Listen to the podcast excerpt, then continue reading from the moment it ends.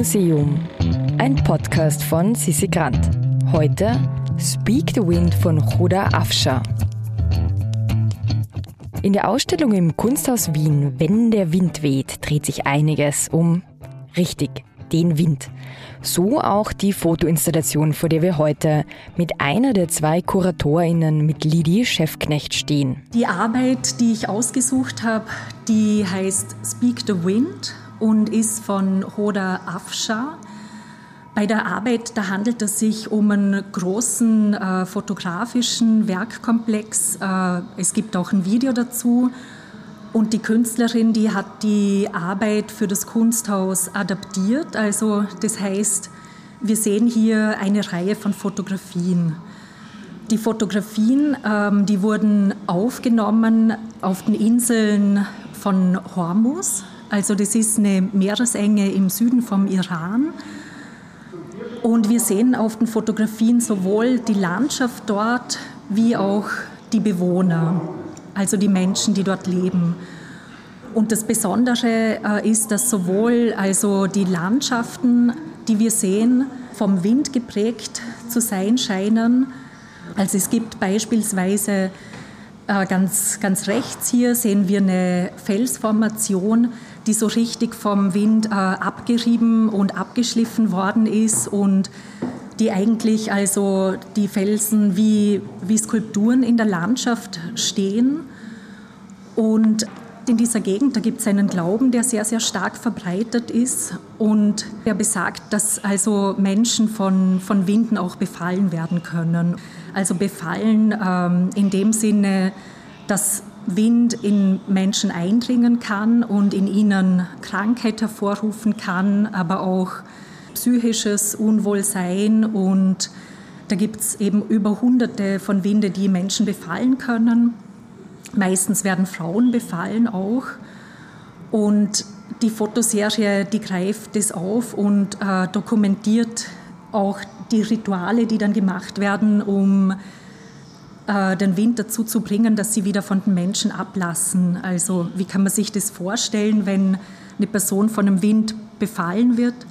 Da gibt es also hier ein Triptychon zu sehen, ähm, wo eine Person mit einem Tuch verhüllt wird. Und dann wird begonnen, es werden also Lieder gesungen, es wird, Musik gespielt.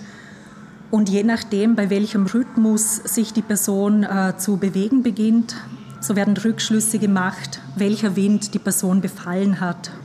Ich habe vorher kurz erwähnt, auch dass Frauen äh, öfters davon befallen werden können. Jetzt gibt es natürlich auch Möglichkeiten, sich vor den Winden zu schützen.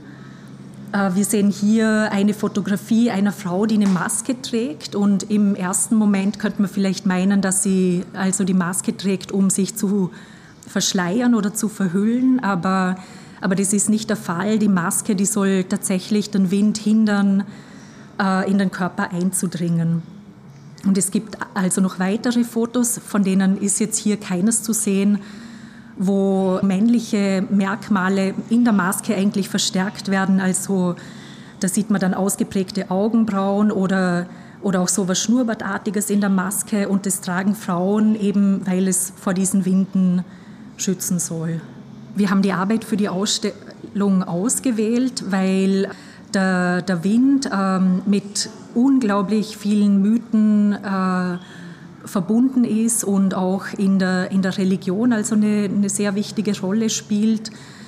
Der Wind natürlich ist, äh, der bewegt Dinge, er animiert Dinge und da kommt ziemlich schnell auch die Vorstellung, dass er Dinge zum Leben erweckt oder ihnen auch das Leben nimmt. Und ist eben der Wind, der ist aber auch eine unglaublich wunderbare Metapher für sehr, sehr viele äh, Gemütszustände. Also man muss sich ja wirklich denken, dass von der leisen, sanften Brise bis zum schweren Sturm gibt es dann Wind in allen Abstufungen und der hat eine unglaubliche Kraft.